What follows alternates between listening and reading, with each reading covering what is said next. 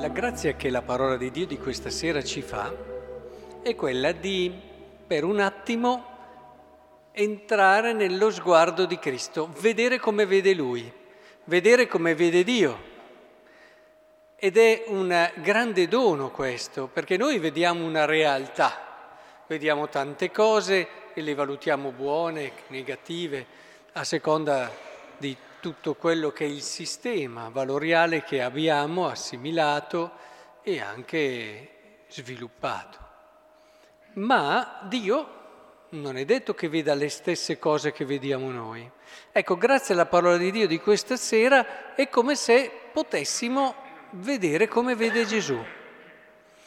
E nel vedere come vede Gesù ci accorgiamo di una cosa, che in fondo le persone, quando accumulano, quando tengono le loro riserve, le loro sicurezze, quando trattengono per sé molto tempo e danno semplicemente il superfluo del tempo, dei beni, delle varie cose, sono persone ancora in ricerca, sono persone ancora lontane, più vivono questo, più sono lontane da quello che è il trovare quell'equilibrio, quella felicità, quella pienezza a cui l'uomo è chiamato.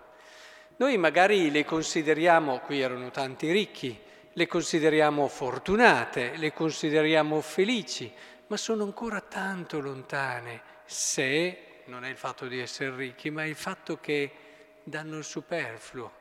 Perché se uno è ricco e non dà il superfluo, allora è tutto un altro discorso.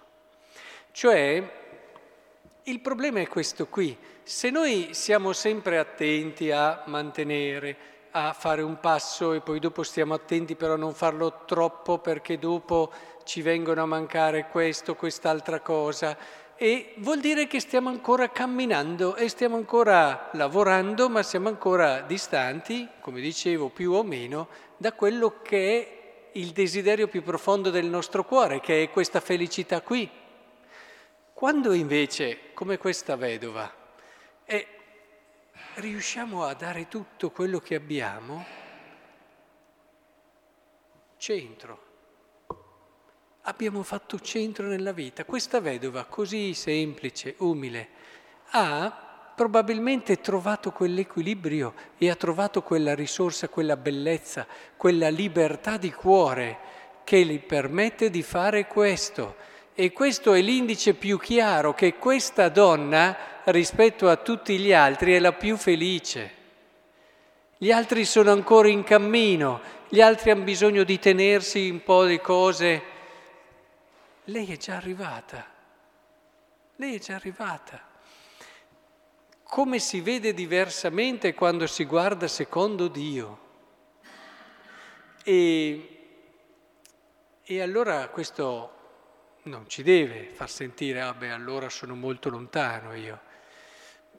No, non dir così. Di piuttosto, datti da fare. Perché hai ancora tanta bellezza davanti a te da scoprire, da raggiungere. Hai ancora la possibilità di essere felice, non perdere tempo.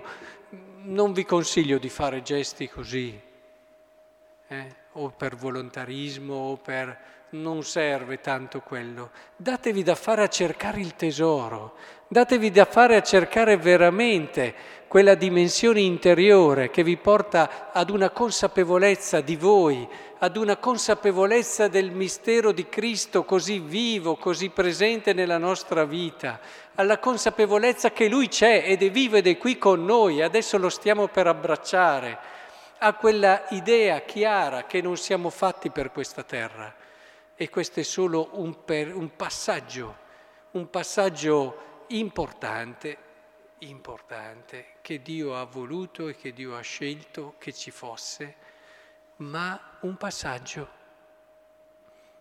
E davvero cerchiamo di fare di tutto, guardiamo questa vedova con gli occhi di Dio, con l'ammirazione di Dio, con il desiderio, con quella sorta di sana invidia.